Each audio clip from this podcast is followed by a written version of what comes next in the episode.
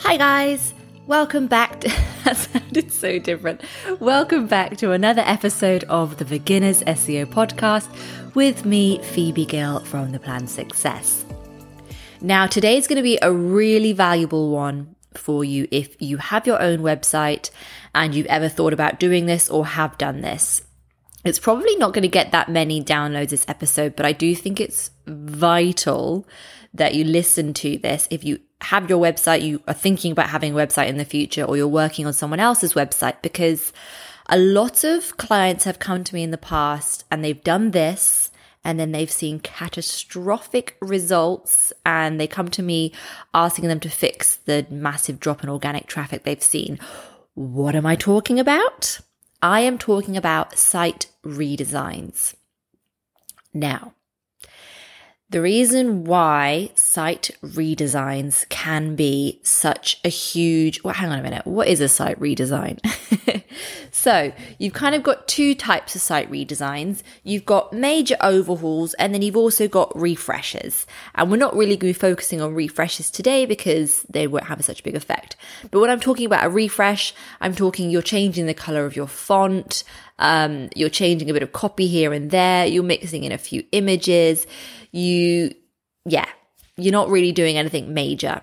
A site redesign is when you completely change the whole theme or template of your website, or you change, perhaps you've got a custom coded website and you get the whole thing redesigned again. That is a major site redesign, and it's also considered a site migration, because effectively you're going from one site to another site. And when it's a huge, so, you know, I'm thinking like, you know what I'm talking about? Like, it's hard to do over a podcast to explain this, but imagine you've got a lovely Shopify template or a WordPress template theme, and then you choose another one and it's completely different. That is a site redesign. That is a major deal because you've got a whole new code, a whole new structure there. So to Google's eyes, they are seeing a brand new website. And what does that mean for SEO? Well, they have to re-crawl it all. They have to re-index it all. They have to re-rank it all. And so often what happens is that you see a massive drop in traffic. Huge. And sometimes it doesn't come back if you haven't thought out your site redesign before, which is why this episode is so important. Please listen to it. So yeah, site redesigns can be a really big deal. Refreshes, not so much. Don't worry about changing the font. Don't worry about changing the color of things. But when you're completely changing up the theme, template, structure of your website, you're going to want to listen to this episode. Okay, let's get into it. Right. When you're thinking of a site redesign, I think the first question you need to ask yourself is this necessary? Or are you doing it just because you like shiny new things? I'm guilty of this as well. But if your website is already ranking well for the terms that you like, if your website is already converting well, when people land on your website, they're taking the action you want, then I would hesitate to do a site redesign just because you want a whole new branding look. It's not worth it, the risk. But if your website is getting zero traffic, zero conversions, then redesign all you want. If your traffic is getting decent, if your website is getting decent traffic but low conversions, I'd say, okay, yes, let's do a site redesign, but let's be careful how we do it. And it's the same as well if your website is getting high conversions but low traffic. Maybe we just need to work on the SEO and not so much the site redesign. Because also another thing is you need to think about is even if you're doing it yourself, it still does take time. And even if you're just using, you know, Wix, Squarespace, Shopify, whatever, you still have to spend a lot of time fiddling around. It's kind of like a rabbit hole, you know? You think it'll just take an hour, but actually, before you know it, you're thinking, oh my gosh, I need to spend the whole weekend on this. And then you just end up sort of half-assing it. So I do think if you're going to do a site redesign, have a real think, do we need this? And so if you've decided, yes, I do need a site redesign because people aren't converting on my website, then listen on. Okay, So the first thing you need to realize when you're doing a site redesign is that it is effectively a site migration because you've got a whole new bunch of code for Google to have to figure out. Therefore, according to Google's best site practices, when you're doing a site migration, and hang on, side note, what's a site migration? A site migration is when you're changing the domain of your website. You might be changing the site architecture of your website. That's a site migration. Say I have a website called www.topshop.com, and then I'm going to change it into www.topshop.co.uk. That's a site migration. If I have a website called Bill's Balls, billsballs.com, and then I want to change it into billysballs.com, different domain name, site migration. You get the idea. It's a whole new sort of just, a site migration is what it is. It's when you're changing from one site to another site. So with that in mind, Google's best practices, what they recommend you do, and this is what I always do with clients as well. If you're going to do a site redesign, only change aesthetic things. Basically only change one thing at once. That I don't mean just change one image at once. What I mean is you've got your domain name, you've got your URLs, you've got your whole website structure with your subdirectories. So, / blog / and you've got the blog names. You don't want to be messing up those URLs that come after the domain name.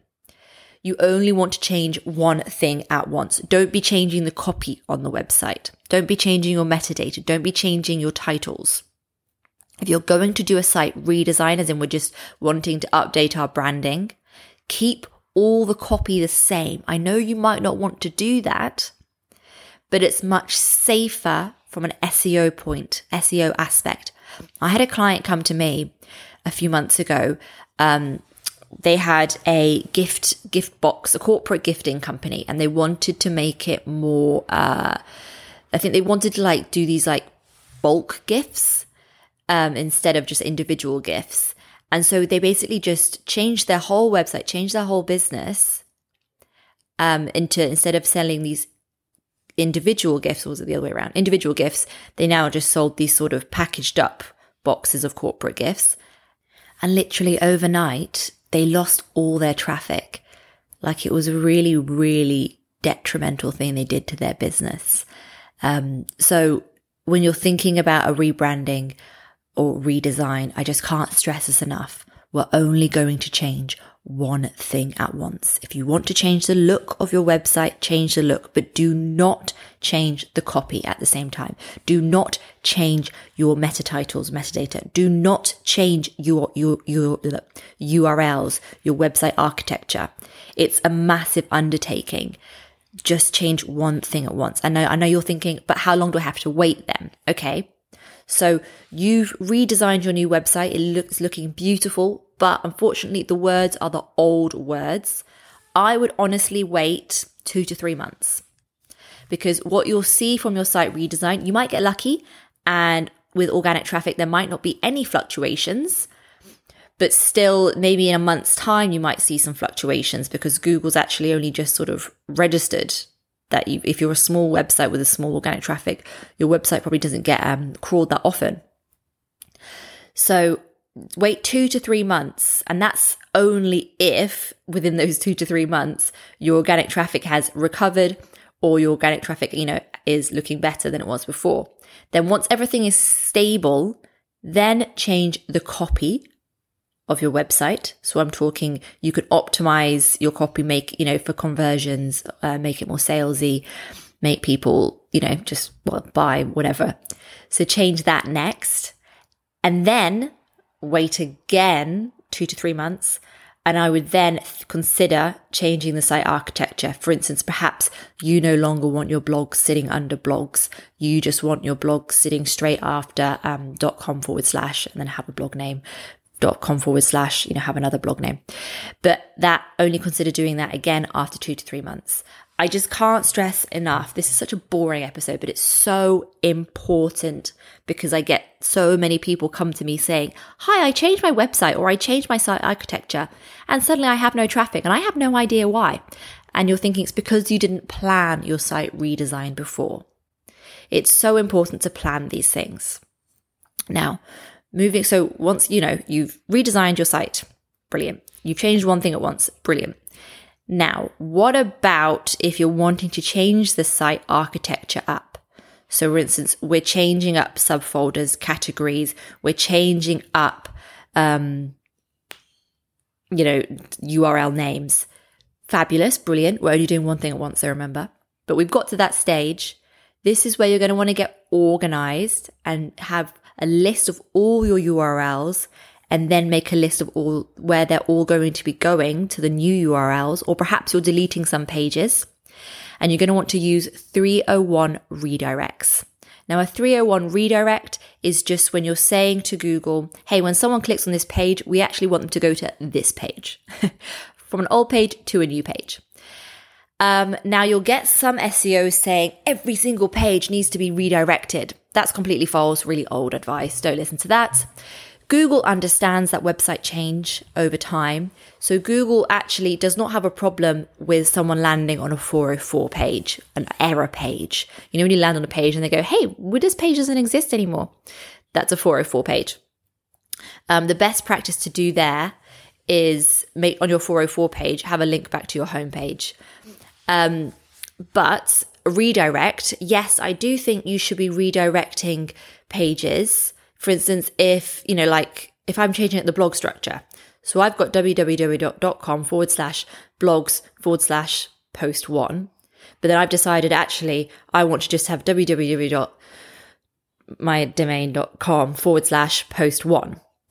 I need to have a redirect from blog/post1 to /post1, because otherwise I'm probably going to lose out on a lot of traffic as a result. And this is where you need to get organized and you need to make your spreadsheet of all your URLs, pull all your URLs from your sitemap, which you can usually find, /sitemap.xml. Or if you're using any SEO tools, you can find it that way, or you can find your sitemap on Google Search Console as well. On the left-hand column under sitemap, click on it. And that's probably the easiest way to find all your URLs. It's not perfect, but let's keep things beginner. That is probably the easiest way to do it. So get your old sitemap and then map out before, obviously, you've done all these URL changes, obviously. You then plan what you want your new URLs to be. And then if you're on Shopify, Squarespace, Wix, WordPress, there's probably a tool plugin that you can use to set up these redirects. And all you have to do is go in and put in your old URL and then say, I want it to go to this URL. And then test it, and Bob's your uncle. But this is where a lot of site migrations also go wrong, because they just don't check it enough, or they try and implement a site-wide rule, and it doesn't work. You get that a lot with sort of coders and developers. They'll just try and sort of find a shortcut for it, thinking, oh, I made this code rule. And this means that now all the site redirects will be automatic. No, I just can't stress enough how much you've got to check these things. Site migrations aren't difficult, but there's just little things that can get missed, and that's where mistakes get made. So this episode is probably also incredibly scary. You're probably thinking, oh my, you've probably just thrown your computer at the wall, actually, thinking, well, I'm just not going to do anything. That's not the point of this. This is more just to make you think that when you're changing things on your website, I want you to think about the effect it could have on your SEO. Because we're here creating these beautiful websites that serve our customers, help our customers with helpful content. So it would be an awful shame if because we just wanted a pretty new website and we didn't spend the time planning it before, that we then lost all that traffic. I've seen it happen with that company, like I said, and they're still just in a complete mess, to be honest. I feel really, really bad for them. They've lost the whole business because they didn't spend time planning out their redesign. And unfortunately, if you've left it too long, you can't really just go back suddenly, if that makes sense. Or if you've just deleted your whole old website and you don't have a backup of it, you can't just click restore, backup. You can do that sometimes. That's actually something else I want to say. If when you do your site redesign, you click, okay, publish new theme, and it's looking beautiful, and then the next few days you see fluctuations, don't panic. Make sure all your meta titles are the same and your new theme hasn't put in automatic meta titles, perhaps from the theme template. Make sure your meta titles are the same as they were before the site redesign. Make sure all your high traffic pages, perhaps you get everyone landing on one of your service pages. Make sure all your landing pages are accessible via Google. Do a test run of your whole website. Boring, I know, but please do it. But if you're seeing fluctuations within the first few days, don't panic. Like I said, it can take 2 to 3 months. That's just the honest truth.